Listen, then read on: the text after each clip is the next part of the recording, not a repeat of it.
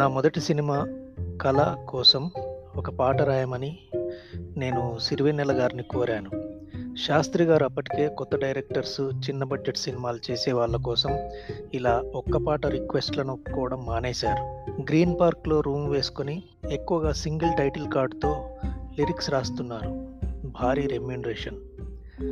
అరుదుగా తనకు బాగా నచ్చిన ఇష్టమున్న కొన్ని సంస్థలకు కొంతమంది దర్శకులకు మాత్రం ఒకటి రెండు పాటలు రాస్తున్నారు.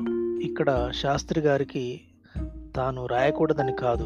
చిన్న బడ్జెట్ సినిమాలను కొత్త దర్శకులను తక్కువ చేయడం కూడా కాదు. ఈ చిన్న బడ్జెట్ సినిమాలకు ముందే బడ్జెట్ సమస్య ఉంటుంది. నాతో రాయించుకునే ఆ ఒక్క పాటకు వారు ఎందుకు ఇబ్బంది పడాలి అన్నది వారి ఆలోచన.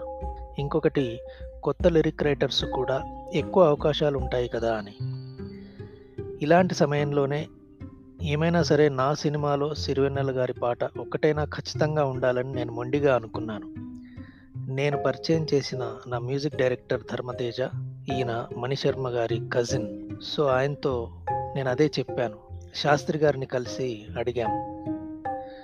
నన్ను కింద మీద చూసి సిరివెన్నెల గారు సిచ్యువేషన్ చెప్పండి అన్నారు. చెప్పాను.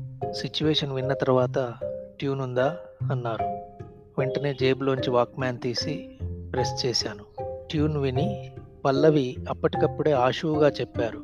తర్వాత పాట రాసిచ్చారు. ఆ తర్వాత ఆ పాటను బాలు చిత్రగారులతో పాడించుకున్నాం. చిత్రగారు చెన్నైలో పాడారు. బాలుగారు హైదరాబాద్ వచ్చినప్పుడు ఇక్కడ మణిశర్మ గారి మహతి రికార్డింగ్ థియేటర్లో పాడారు. ఆ పాట ఒక యుగళ గీతం.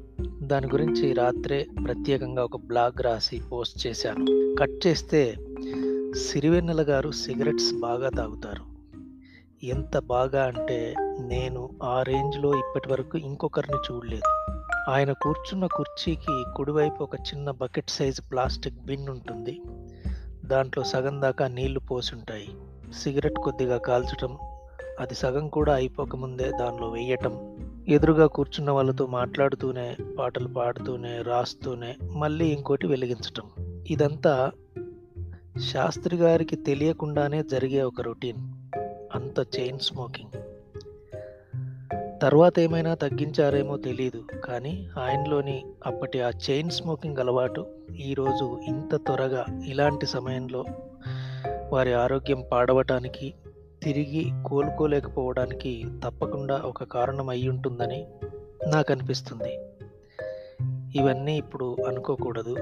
కానీ వారంటే వారి సాహిత్యం అంటే నాకున్న అభిమానం ఇలా అనుకునేలా చేసి బాధ పెడుతుంది. డైరెక్టర్ త్రివిక్రమ్ చెప్పినట్టు శాస్త్రి గారు తెలుగు సినిమా పాటలు రాయటం ఆయన దురదృష్టం మన అదృష్టం. సిరివెన్నెల గారు ఆయన సినిమా పాటల రచయిత కాకుండా ఆయన కేవలం వచన కవిత్వం మీదే కొనసాగి ఉంటే మాత్రం ఒక అంతర్జాతీయ స్థాయి కవిగా వెలుగొందేవారేమో. సిరివెన్నెల గారు అటు విశ్వనాథ్ గారికి రాశారు ఇటు ఆర్జీవికి రాశారు. అన్ని సిచ్యువేషన్స్కు రాశారు అన్ని సంగీత ప్రక్రియలకు రాశారు. స్వయంగా కొన్ని పాటలు రాసి వారు పాడారు కూడా. సినిమా పేరునే తన ఇంటి పేరును చేసుకున్న ఏకైక తెలుగు సినిమా పాటల రచయిత సిరివెన్నెల సీతారామశాస్త్రి గారికి నా వినమ్ర నివాళి.